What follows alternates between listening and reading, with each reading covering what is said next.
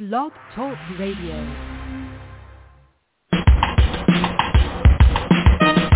Let's get lost in a better place. Pick up the world, travel through time and space. So much to learn, so much to see. A chance to escape reality. Open your mind and your heart. Gain new knowledge, get a fresh new start. M J Network will bring you there. So let's talk about it when live and on the air. Morning, everyone. This is Fran Lewis. This is M J Network, and we're going to welcome the author of A Matter of Life and Death. Phillip Margolin is here, and this book is so fantastic. And I am so glad you're back. How are you? And good morning. Nice to hear from you. Nice to have you back on M J Network, which is after my sister, Marsha Joyce. I, I always love to be on your show. This is, I don't know, how many times now? About four or five? Yeah, so here I am. And, um... So the questions of the interview, this is real interesting. The prologue was really different. Why did you begin the book with a prologue that relates to a second case dealing with the death of a fighter? That was interesting. Okay, so uh, there wasn't a prologue initially, and I have a terrific editor, Keith Kahla, and um, we talked, you know, what happens is the way this works is I'll write the novel, and then uh, I'll do as much editing as I can so that when I send it to New York, uh, it's, you know, hopefully in pretty good shape. And then Keith mm. does a wonderful job of, of pointing out problems um, with the book and, uh, you know, helping me to, to make it much better. And one of the things he thought that I should do was to um, – start off the book with a bang, and I always like to do that anyway. Uh, but yeah. for some reason, when in the first draft of A Matter of Life and Death, uh, I, I it didn't have as much of a, a you know a, a punch as I usually do. So uh, he suggested that I bring in some of the major characters right off the bat in the prologue, and uh, sort of leave the reader hanging, knowing that something really bad's going to happen, but not explaining what it is, and then coming back to it. And I thought it was a really good idea. So uh, the prologue does does uh, uh, bring you into a case that doesn't happen for uh, several chapters, but mm. it does make the reader hopefully say, boy, what's, what's going on here? What What's happening? And Uh, you always want to do that with a with a book. You always want to start off, especially your first chapter, uh, by making the reader say, boy, this is interesting. I wonder what happens next. And if you can do that, then the reader really gets into the story, and, and uh, that's how you keep people interested. Well, that's very true, because lately you have you know how many books I could read in a week. And there are days that I pick up the first page and I go like, I'm going to feel like I'm going through root canal and don't even want to finish. It's bad, yeah. There are a couple that I like, holy God, I have to read this? Oh, my God, how am I going to get this author to know that this book is really bad? And I don't like saying it's bad, so I just write a summary and say, oh, God, I'm not going to say whether I like it. Now, this part really got me. So you go and you tell me that you leave me hanging with the fighter, and then you bring in Erica, the transgender reassignment. How do you take a case like that? And how did you, did you ever take a case like that, and why did you include it? And I think the president well, just picked somebody as a transgender as one of his secretaries.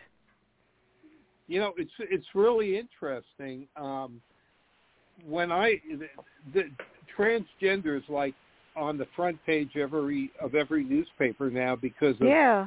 the bills that are trying to ban transgender athletes and all these other things. Uh, well, I got involved with this back in the nineteen seventies when really no one was talking about it.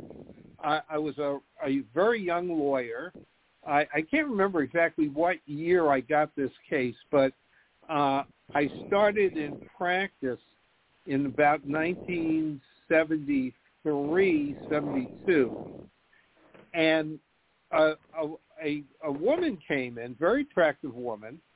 Um, I think her name was actually Robin now, or Robbie, something like that, now that I think about it. I can't remember her full name, though. And uh, explained that she was really a male who was going through uh, a, a gender reassignment, although I don't think they used the fr- that term back then.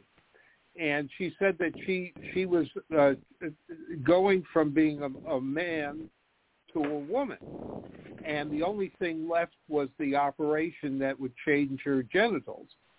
And she had been arrested for uh, prostitution and wanted me to represent her.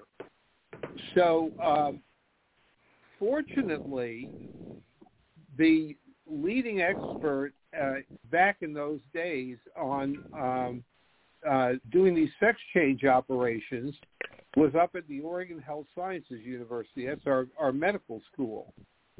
And I went up and I... I talked to him about uh, about the, my case, and in order to be guilty of prostitution, you have to engage in sex with the intention to get money for it. And he explained to me that that uh, men who are becoming women will frequently uh, try to engage in sex to prove that they're attractive to a male.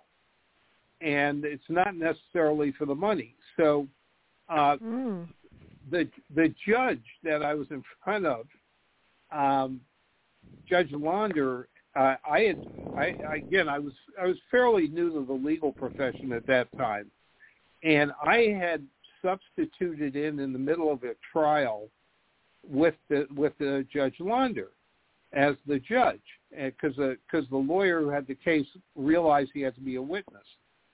And I walked into this case, and Launder had been really angry with the other lawyer, and he started getting on me, and we had words, and it was he threatened to report me to the bar, and it was a whole mess. Uh, and I, you know, I was just stunned because I just like walked in. I didn't, you know, I had never hadn't been in the trial. So anyway, oh, what happened was I got assigned to him for this case, and I decided to show that I had no hard feelings. I waived a jury, tried it straight to him, and of course we had an expert witness, and the district attorney, uh, young D A, uh, they get tons of cases. They really don't have the same opportunity to prepare that a private attorney does.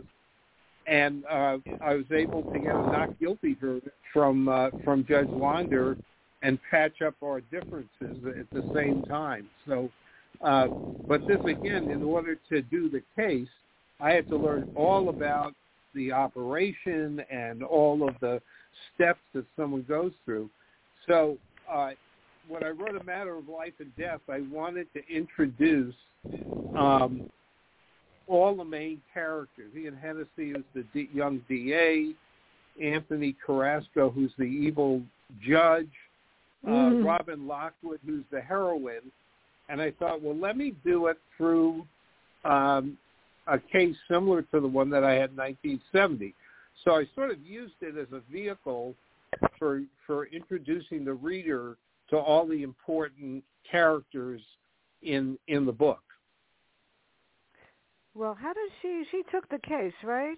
And Hennessy, he didn't, he didn't do his homework. He was not even ready for this one. He just sort of messed it up. So what, how did, what did she, how do you prepare for a case like this, and why did she take it?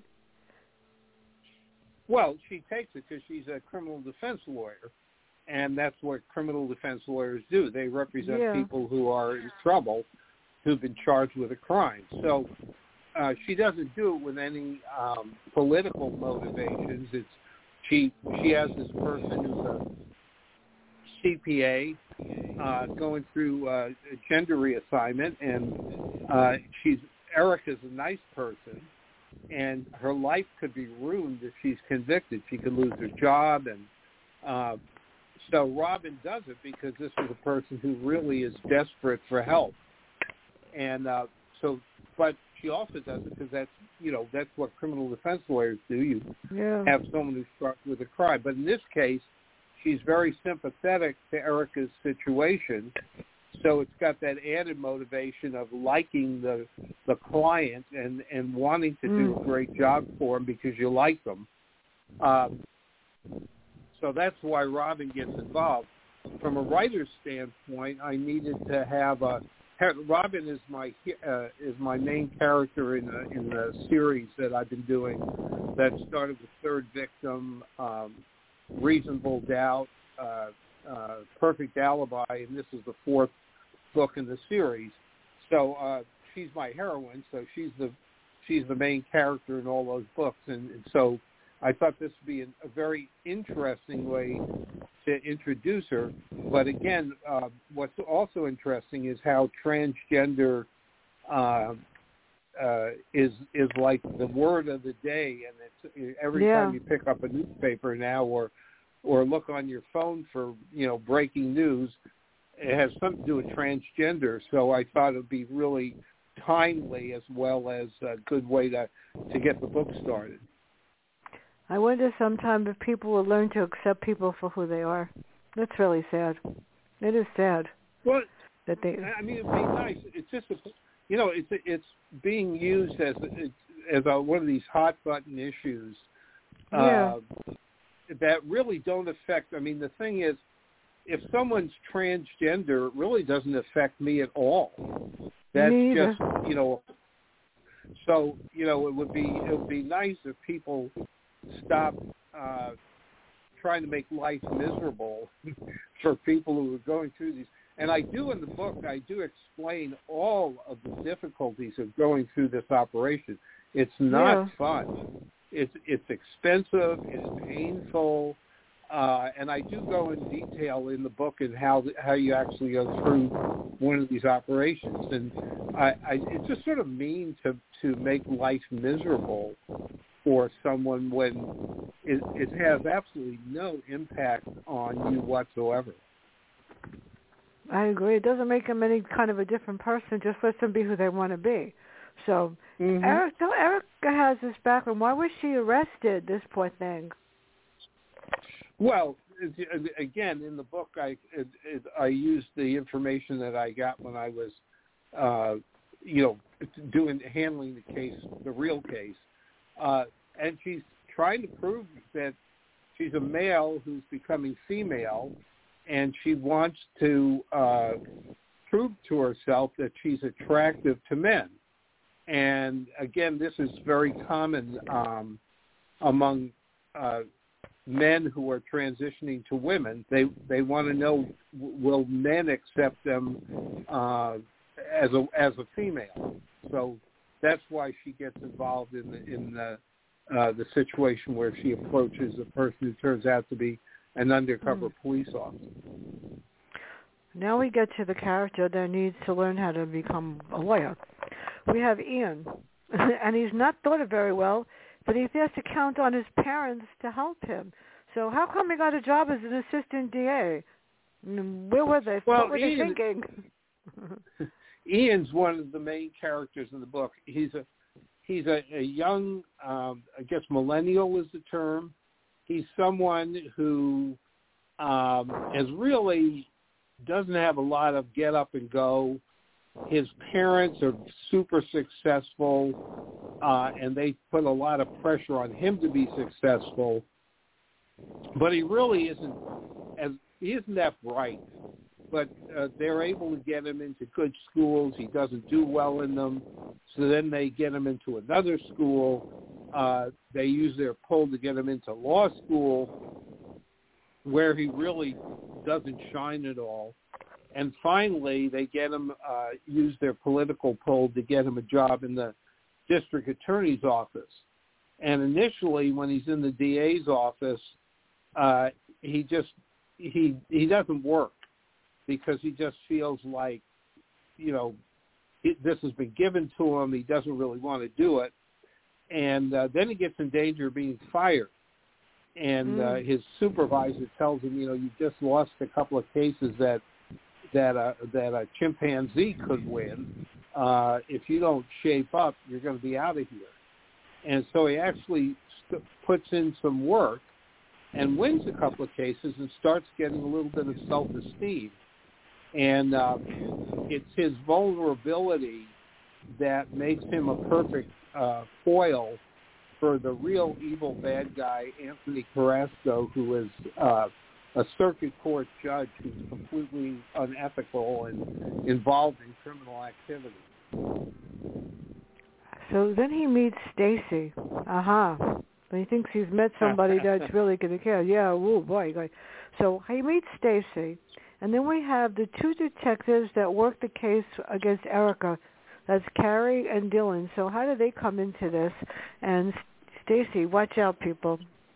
That's all I'm going to well, say. Roger Dillon and Carrie Anders uh, are uh, two hom- Portland homicide detectives who are in all of my books with uh, all of the Robin Lockwood series. And uh, they're really interesting uh, characters because uh, they're sort of an odd couple. Um, mm. Ron, uh, Carrie is uh, young, the younger of the two. She's in her thirties, uh, and she's big. She's uh, six foot tall. Uh, she's like almost uh, ha- has the strength of a man, um, and which which she has to use occasionally when she's you know subduing a, a, a criminal, and uh, because she's very slow talking and doesn't look like she's very bright, people underestimate her, but she was actually a, a math major. So she's got this very high I Q. Um, and her partner is Roger Dillon, who's a very dapper uh, African-American in his fifties. And uh, the, the, the thing that they do have in common is they're both super smart. So in the series, Um, mm. They're the they're the homicide detectives that I always have investigating the murder cases, and they get involved with um, uh, with in the book when they investigate the murder of Anthony Carrasco's wife. I know that that comes after. So he meets Stacy, and she leads him down on the path to nowhere. So how did she manage to win the case for Erica? And what will it mean to her in the future? Well, I mean, Stacy doesn't is not really involved in Erica's case. Yeah. Uh, but but Anthony Anthony Carrasco, in the very first part of the book, uh, he's in, uh, and this is, I think it's the first chapter even, he's in San yeah. Francisco for the American Bar Association, and he's had a fight with his wife, who has a lot of money, um, but they're not getting along very well. And he doesn't feel like socializing with the other lawyers, so he goes to a bar in another hotel. And Stacy is a is a very high class uh, uh, prostitute. She's a, a, a escort, professional escort. And they meet in this bar, and he becomes infatuated with her, and uh, asks her to to come to Portland, where he says he'll put her up in a in an apartment that he owns, and pay her, you know, pay her sort of an allowance um, to be his mistress. And uh, so she does come to Portland. He puts her up, and uh, Carrasco wants to get rid of his wife because she's talking about divorce, and if they get divorced, she he won't have access to her money, which he does now. And so uh, I don't want to give away too much of the plot, but mm. he uses uh, Ian. Um, he has Stacy seduce Ian as part of this complicated plot to kill his wife and get away with the perfect crime. Not too smart, really. So we got the poor guy. This is interesting. Here we go for the new, the, the real crux of this. Joe Lattimore in the fight. Why did he agree to an illegal fight, the no-holds-barred, and what does it mean? And the, these are, these are, I, I imagine they do this today anyway. This is pretty common. But he he fell into well, this, you know, poor guy. Yeah, I don't know. You know, I, I was I was asked this uh, uh, a couple of times whether these no-hold-barred illegal fights exist, and I really didn't do any research on it. I just decided to use my uh, imagination and create this situation. Uh, Joe is, is sort of one of the, the he's the central character in the big murder case, um, and he's a, a, a short order cook who did box professionally. And he wasn't very good as a boxer, but he did he did get occasional fights for money as a pro, and uh, he's lost his job and he's homeless. And he's married, and he has a child, and he, he loves his wife, and he loves his kid, and he's just beside himself because he can't figure out how to provide for them. And they're they're living in a tent city, and we have a lot of um, a lot of homeless uh, in Portland, where I live in Portland, Oregon, and we have a big homeless problem. And uh, there are sections of Uh, the city that have been set up for homeless encampments. So people will have tents, or sometimes they make makeshift houses. And Joe's living in a tent in one of these with his wife and young child, but uh, he's just desperate to get them out. And he's approached by a uh, uh, a runner for this these illegal fights, a guy who who tells him that if he'll, uh, he can get three hundred dollars for a fight, which is huge for Joe because that means he can get his wife and child out of the, the homeless camp and put them in a motel where they'll be safer. It's not, it's dangerous in these camps. So um, he decides to take the case or take the fight, and uh, and during the, the fight, Uh, he he believes that he's killed the person he's fighting, and yeah. uh, then he gets blackmailed by the people that are running the fight into going to this house and committing burglary. And he's the one that goes in and finds the dead body of Carrasco's wife, and then he's subsequently arrested and charged with a aggravated murder, which is is the the uh, uh, type of murder that if you're convicted, uh, you can get a death sentence. And I, I wanted to use the, uh, I I was a criminal defense lawyer for twenty-five years. I handled thirty homicide cases during those twenty-five years, and twelve of them were death penalty cases. And death penalty cases are different from every other type of legal proceeding, civil or criminal. There's nothing like them. They're they're a, a, a totally unique type of, of case, and uh, they're even wildly different from a regular murder case where the death penalty isn't involved. And I thought it'd be interesting for readers to see how uh, a lawyer handles a death penalty case.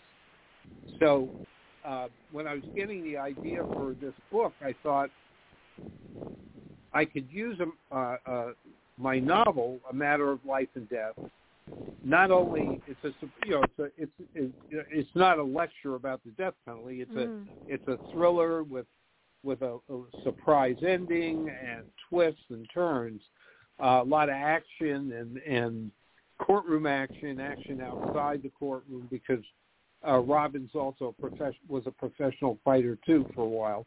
Uh, but I thought I could use this to show readers how a lawyer um, handles a death penalty case from beginning to end. And uh, so that was that was the, sort of the idea that I, initial idea that I got. And then I said, okay, uh, that would be, hopefully the reader would find that interesting. And now I have to devise a plot, uh, a murder case that will enable me to show how Robin Lockwood uh, handles this case from the time she's she becomes Joe's lawyer to through to the end. This it this was it was interesting. You know, people that are young lawyers, I think I put that in my review. People that are lawyers that want to learn how to do this should read the book and figure it out and learn. You can learn a lot just by reading this. Seriously. So she decides to, he decides finally, Joe, to confine in Robin, and she takes the case. But how come in a death penalty case you need a second person, you need a co-counsel? She couldn't do this by herself. She needed somebody else. Yeah, and, and uh, just as an aside, I I, I was kind of, this is my uh, twenty, I think it's my twenty, twenty-fourth or twenty-fifth book. I lose track. Uh, and I was sort of looking at them, and about half of the books are standalones. Uh, you know, they're not in a series. But then I have roughly the same number that are in a series, and uh, this uh, this one is is a uh, this one is is the uh, Robin Lockwood series. But I also had an Amanda Jaffe series that has mm-hmm. five novels in it, where Amanda Jaffe is the main character. Wild Justice, Fugitive, Uh, Ties of Vine, Proof Positive, I can't remember the, the fifth one, uh, Violent Crimes. So Amanda Jaffe is one of my main characters in, in this other series. Well, uh, when you do a death penalty case in Oregon, you're required to have a second chair. And the reason for that is that the death penalty cases are the most serious case you can possibly handle. And uh nobody's perfect. I mean, uh, people, uh, even the most brilliant lawyers, make mistakes. Mm. So what the bar decided was that you should always have a second person assisting who can uh, sort of work like the editor works uh, when they're when you're writing a book. And the second chair, first of all, you divide up responsibility, because there's a lot of stuff to do in, in every criminal case. Uh, there's the, the investigative part where uh, you try to find out factually what happened and what is the evidence going to be. So you'll, you know, you have an investigator who's going to go talk to witnesses. Then the lawyer has to prepare direct examination of his own witnesses. You find out mm. who the other witnesses are for the state, so then you have to figure out how to cross-examine those witnesses. Some of the witnesses will be experts, like fingerprint experts or, uh, you know, forensic experts from the lab will talk about D N A, or uh, uh, you have the medical medical testimony about cause of death. So usually, but then the other part is legal stuff, legal issues, evidence issues, uh, motions to suppress. You have to do jury instructions. You write up instructions uh, that you give to the judge, and you ask him at, when you're instructing the jury, use these instructions. So what you usually do with one of these big cases, death penalty cases are big. They usually last for several weeks to several months. Uh, You have a second chair, in this case Amanda Jaffe, who assists Robin, and you divide up responsibilities. One person is going to do the legal. When I did death penalty cases, uh, sometimes I was second chair, sometimes I was uh, I was lead counsel, but somebody does all the legal research while the other lawyer concentrates on the witnesses. So. Um, Uh, but the other thing that you need the second chair for is to tell you if you're screwing up. Because sometimes mm. you get a really good idea. I think I'm going to, uh, here's the biggest decision you make. Should you call your client as a witness? Mm. And that's usually the single most serious decision that a an attorney makes.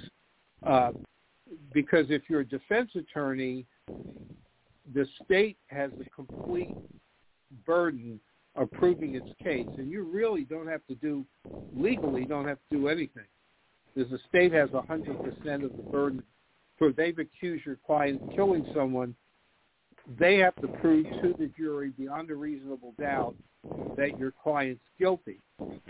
And because they have one hundred percent of the burden, defense, the defense really doesn't have to do anything. You don't have any obligation to cross-examine, put on witnesses, et cetera. Now, usually you do, but if the state's case is not going well and you put your client on, it could cost you the case if they're not believable. So there, there are decisions that are really important. That's probably the biggest one. And mm. you need someone to examine your decision to make sure it's a good one. And uh, uh, again, like I said, that's a parallel to what an editor does with a novel. So when I write A Matter of Life and Death, I submit my manuscript to New York, to Keith Kahla, who was my editor. And I wouldn't send the manuscript to him if I didn't think it was pretty good. Mm. But because you're close to the book, you've been working on it maybe for two years, you may not see problems. Because if you saw the problem, you'd correct it. So, so the editor's job is to take a look at your book without any emotional investment, and no, I... point out where he thinks there are problems. And that's what second chair in the murder case does in the death penalty case. They're there to, to say, now, okay, so uh, you think you should put on your client, but I think that would be a big mistake, and here's why. So, so in addition to being, uh, you know, dividing up the tasks that are involved in preparing a murder case, you also need someone to kick you in the butt if you're making a mistake. I agree with you. I wish my last editor would do that. My book's coming out next month, I hope, in May. And they they read it. They said it was really good, but I said, where can I fix the plot? Where can I make it stronger? And they just said, delete this, delete that. They didn't give me any help. So I had a few other authors help me, you know, to tell me how to bone it up and how to make it better. So you, that, that that's well, important. Congratulations, by the way. Hopefully it will do really well. Hopefully it's really weird. It's called Population Zero, the, A World Without People. The subtitle ah. is uh, Stories About the End of the World, and I created nine worlds that I don't think anybody wants to live in. Then I invited a dead person's spirit to come back and experience it. That's all I'll say about it. It's seventy-seven pages of, like, The Twilight Zone. I wrote it because ah. people are not thinking now. So what would happen if after this pandemic, this is what happened? So now we have Vanessa Cole. And why was she thought that she would win this case?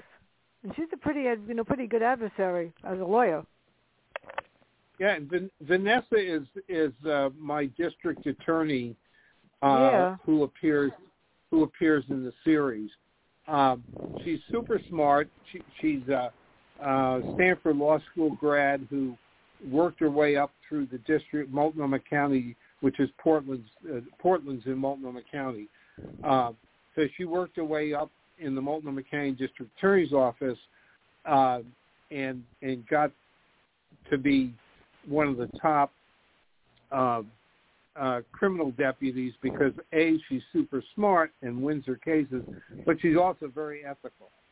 And uh, she is, uh, uh, when the, the district attorney before her had to quit because of health reasons, the governor appointed her to fill the spot, and then she's uh, uh, is is running to become the become the district attorney in an election. So in any event, she sees this uh, sees this case as a good way to get her face in front of the public. Uh, so uh, she. She wants to use it so that she can get publicity that will help her uh, win her election to be a district attorney. But she mm-hmm. also feels like it's a slam dunk. Uh, there, the Joe Lattimore's fingerprints are in the room with the dead body, very close to it. Uh, he's seen running out of the house by Anthony Carrasco and Ian Hennessy. Uh, so you have a judge and a deputy district attorney who are the eyewitnesses, um, and it, there's a there's a lot of uh, you know there's a lot of evidence that makes her believe that if she tries the case, she should be able to win it easily. But she doesn't. She doesn't count on Robin's ingenuity. No one counts on Robin. Don't miss on. Don't underestimate Robin. Now we got lucky. Robin was glad that Wright was the judge. How come? I, I missed that. Why was she glad that the judge that they picked is the right was the right judge, Judge Wright? How come she was glad that he was the judge? Well, if Carrasco was the judge, she would lose all the way. Well, Carrasco couldn't sit as the judge because obviously his wife's the victim in yeah. the case. But um, she she likes the judge uh, because he's he's fair-minded. And Robin, I, I guess the pe- readers who don't, or people who are listening who haven't read the Robin Lockwood books, um, just a little bit of background on her because she uh, she's a really fun character. Uh, a, a good portion of my novels, twenty-five novels, have very strong women characters as the lead. Not all, I, I frequently have men too, but but there's a, a big block of them that have um, very strong women characters. And they frequently in the books get in very dangerous situations. Mm. So uh, when I switched over uh, to Saint Martin's, they said, we'd like you to do a series.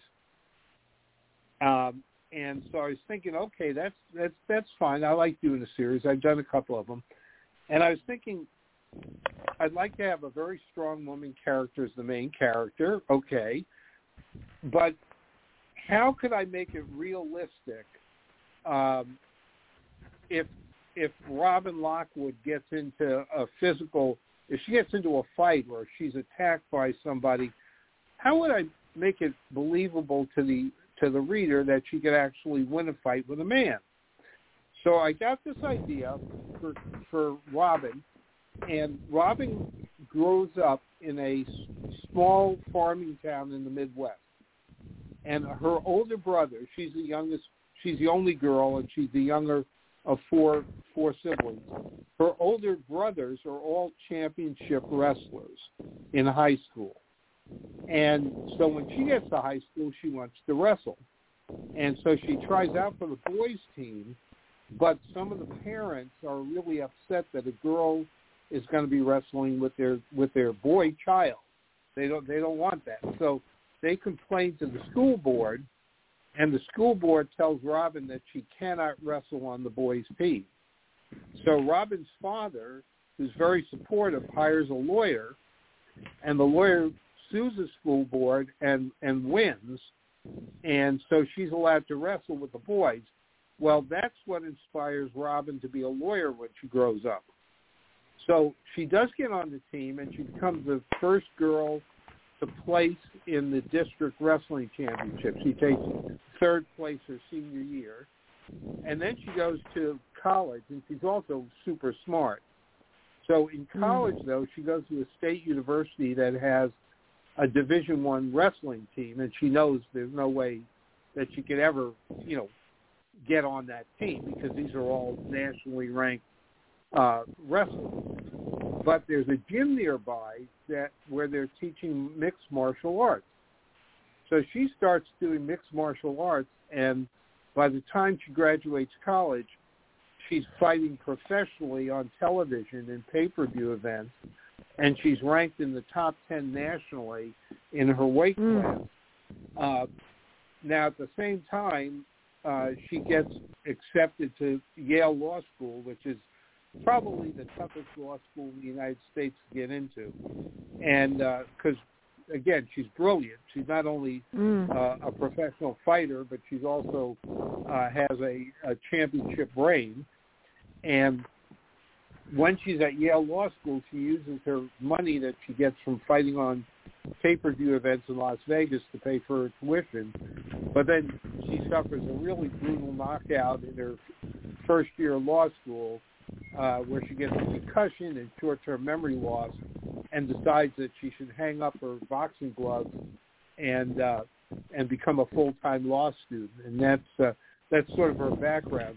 So in the book, she does occasionally get in fights uh, with males, mm. and she's able to to win because she again she's a professional fighter, and usually the guys that are fighting her don't realize that. So we have the judge's wife, judge's, the, the, and why her mother feels that he planned her death. So she sort of puts a, puts a, like a no no question mark there. Why I don't believe that this was just some random whatever. She feels that he planned the death, right? And now Joe is in jail and he has to write down what happened. So how does that connect? Well, it, the uh, it's just another little plot twist. Yeah.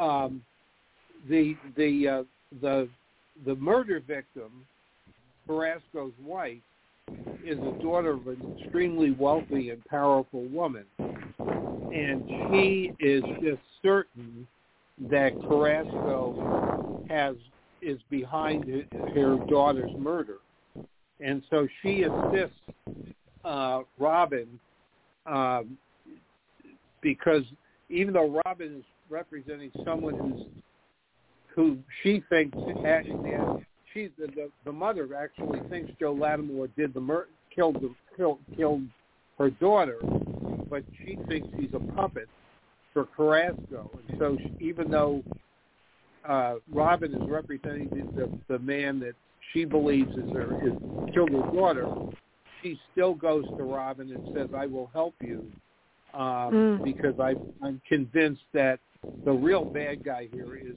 is her. Is the uh, is the uh, my daughter's husband, who is really evil, and Carrasco is very evil. So we have Jeff, her boyfriend. Tell us about Jeff, her boyfriend, and how does he help solve the case, and why does he get hurt? I like him. Well, I don't want to tell how he gets hurt because that's one. No, of the, just just you, why does how does he help her? Yeah, well, in in the Third Victim, which is the first book in the series. Uh, Robin is hired by Regina Barrister, yeah. who is the most brilliant criminal defense lawyer in the bar. And uh, Robin is just thrilled. This is her dream job. And when she's hired, uh, they immediately get a murder case. Uh, and as she works with Regina, she begins to suspect Regina may be having the onset of dementia. So that's one of the main uh, ethical problems in the Third Victim. If you're a young lawyer, fresh out of law school, you're working for you. You get your dream job. You're hired by the most brilliant and respected woman. I mean, this is someone that Robin just idolizes, and you get this death penalty case. Uh, And then you start to suspect maybe that you're mm. the sorcerer. She's called the sorceress because she wins cases that no one can win. Uh, you begin to suspect that your boss may be showing signs of Alzheimer's or dementia. And so mm. what do you do? Do you, you're, do, you, do you confront your boss and tell her you think she's losing her mind and maybe get fired? Or do you keep your mouth shut and maybe have your client die because you're because her, because your boss can't do a competent job? Uh, in any event, Regina has an investigator, and that's Jeff. Uh, and and Jeff um, uh, and Robin have a sort of a, an attraction to each other uh, mm. throughout the books, and uh, and she she uh, uh, initially they don't. Nothing happens because they're afraid of an office romance, uh, which frequently, you know, don't turn out well. So even though the two of them are attracted to each other, um, they they sort of they they don't get romantically involved. But as the series goes on, the two of them uh, do become lovers.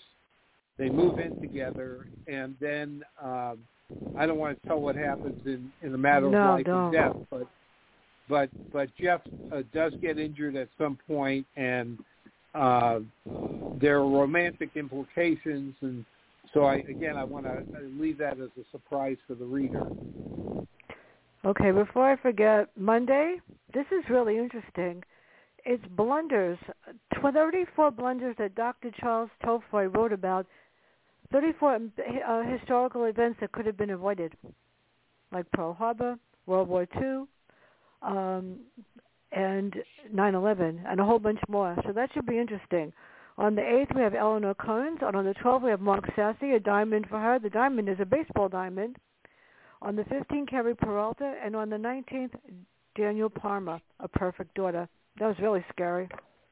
So when well, this this part really was interesting and created a problem for Robin. We have about twelve minutes. When she realizes that she has to find out what the next fight is going to be, Amanda puts her in touch with someone, and then Amanda's not too happy with her. Why? Well, uh, this is this was a lot of fun for me. In the Amanda Jaffe series, Amanda and Frank Jaffe are a father-daughter uh, criminal defense team in Portland. And one of their clients is Martin Breach. So Martin pops up in a lot of the Amanda Jaffe books. And Martin is the uh, crime boss in the Northwest. He's the, the biggest uh, uh, organized crime boss in the Northwest. And he's sort of a very, he's sort of a bizarre character that I've had a lot of fun with. And uh, in A Matter of Life and Death, Uh, Amanda is the second chair. Robin asks her if she'll she'll be the, the second chair for the murder case, and they they start to realize that the key to to to uh, uh, winning the case for Joe Lattimore is to find out who's been running these illegal no holds barred mm. fights. And Amanda says, well, I have an idea, uh, and uh, come with me. And she takes him to this strip club where Martin has his office. And he, like I said, he, I, he's a very bizarre person.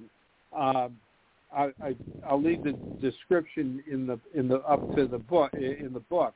Yeah. But uh, Amanda says, "Let me do the talking. Don't say anything," because even though uh, Martin appears to be this really sort of teddy bear type guy, he's very, very dangerous. And the and we, my father and I, have a real connection with him. Uh, Martin has saved uh, Amanda's life in a couple of the Amanda Jaffe books, and sort of looks at her as a as a daughter. But she still had, she has this really weird relationship with him, because even though he, she's, she knows he really likes her and has saved her life, she still realizes this guy is a cold-blooded psychopathic killer. Mm. So she tells Robin, "Let me do the talking. Don't say anything." And mm. Robin, without realizing it, uh, does a couple of things during the meeting that really upset Amanda, because uh, uh, she, she Amanda feels like that Robin has not followed her instructions. But so uh, we have so Martin. That, that, that, no, asked, I don't blame her.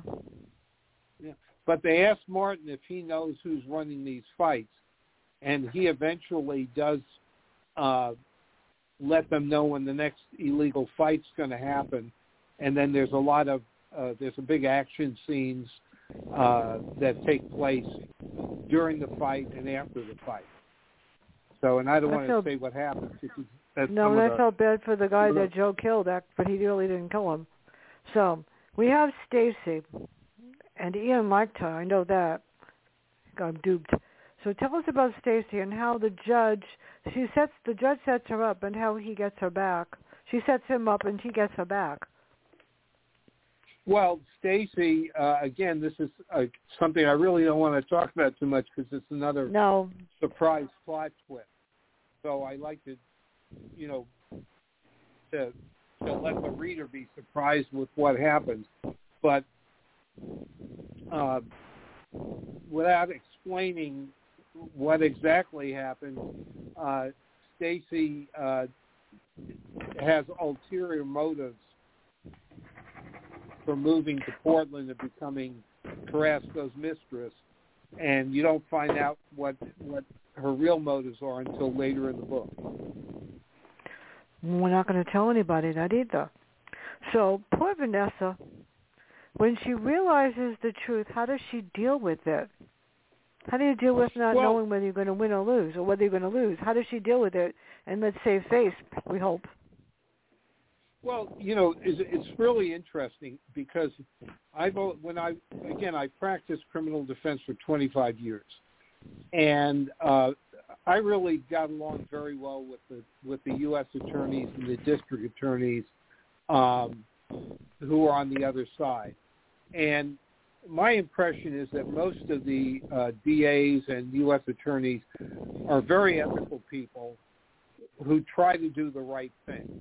Not all of them. You do have guys that are willing to cut corners and stuff, but I think they're the exception rather than the rule. And I really respected people in the district attorney's office. And I've, I've always said that the best defense attorney is an honest, ethical prosecutor, because uh, the prosecutor's job is not to win cases. The prosecutor's job is to make sure that someone who's committed a crime is convicted and receives a fair sentence. That's what they should be doing. So, mm.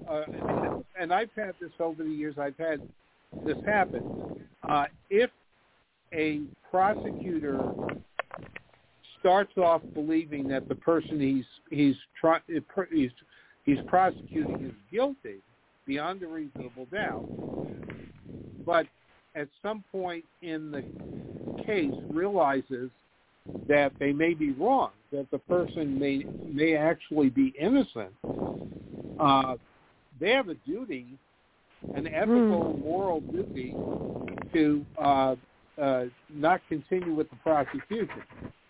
So uh, if a prosecutor is a is a really honest prosecutor, and mm. at some point realizes that the that the person there, who's the defendant, is is may be actually innocent, uh, it shouldn't bother them at all to dismiss the case. Now that's pretty rare for that yeah. to happen, but I've I've actually had it happen in my practice a few times where uh, a person is arrested, charged with a crime, the D A believes that they've got the right person, but then when we investigated, I had some very good investigators that I worked with, and we could come up with compelling evidence that they had the wrong person. Uh, the good ethical prosecutors have no problem dismissing the case. Uh, you know, it's not a, the bad ones are the ones that won't admit they're wrong and continue to insist on prosecuting someone even though there's overwhelming evidence that the person didn't do it. But the good ones will dismiss the case, and they won't feel bad about losing at all because they're really not losing. Again, I think the public misunderstands the role of the prosecutor. The prosecutor's yeah. job is to convict the right person and to make sure that justice is done. And the good ones, like I say, like Vanessa, who's very ethical, uh, in real life would have no problem dismissing a case if they get to the point where the evidence uh, that they're seeing convinces them that, that they've made a mistake, that they're, they've got the wrong person. So where do you see Robin next? And where can everybody well, learn more about you and your work? And what's next for me to get? Well, uh, the the Darkest Place is the next Robin Lockwood, and mm. that is that is um, in its second round of editing. It's back in New York. So I wrote the book, sent it to Keith, and my editor at, at Saint Martin's. He sent it back to me with his comments. I spent about two or three weeks uh, re- re- reworking the book, sent it back to New York. So it's in New York right now, and Keith's giving it another uh, look-see to, to see if there's anything more that we need to to uh, uh, work on before it gets sent, you know, gets approved as the final manuscript.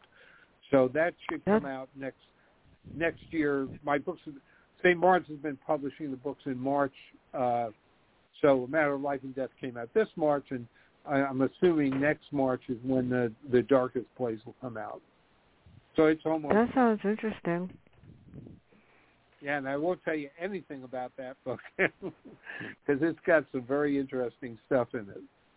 But big, big surprises. So on Mar- um, May, I'm doing another panel show on May twenty-fourth. Uh, the focus is, I thought, I don't know if you would do this with them, but it's, unfortunately it's at ten o'clock in the morning. The focus of this panel is discuss how you employ your career and integrate it in your novels. That I'm doing with um, Jim Nesbitt, Alan Tobol, Lance LaRusso, who's a, a police officer, on the twenty-fourth. And on the twentieth at twelve o'clock, actually, um, Alan Jacobson and Dick Belsky, and I'm trying to find my find my thing on there on my on my phone. Yeah, we're going to talk about oh. the main character of a novel faces many challenges. How do you create these challenges? How do they affect their jobs and their daily lives? So if they're interested in either one, let me know, because I'd love to have you on in the panel with these people to make it interesting and better. Oh, it sounds great. If you could just email me, the the biggest thing is I've been doing a lot of traveling, and I want to make sure that I'm available. But I love doing panels. Um, I find it's a lot of fun to be with other authors. Uh, so just send me the dates, and I will check it. If, if I'm going to be around, yeah, I'd love to. Okay, I will after. But before I stop, this is something I say at the end of every show, because after having a whole family that had the virus, and people that are walking around and thinking that it's a joke, one small ask, be smart when you go outside, wear a mask, social distance, and don't take any chances, and stay safe. It, matter, it matters to me a lot. Um, October twenty-ninth, I lost one of my best friends to this virus, and God must have been watching over me that day. When I met her like a week before, I had no idea. She's a doctor's wife, and we were, you know, carrying on for over an hour. The week after, I asked if my glasses were ready, and they told me she had COVID, and I had to get tested three times. And I was really lucky because I didn't get it, thank God. So everybody, just stay safe. Phil, I will email you um, the uh, the dates and the times and the agendas, so you could decide if you want to be on either one of them. I think everybody would be thrilled if you would be. But everyone, have a great day. Stay safe. Thank you so much, everybody, and bye.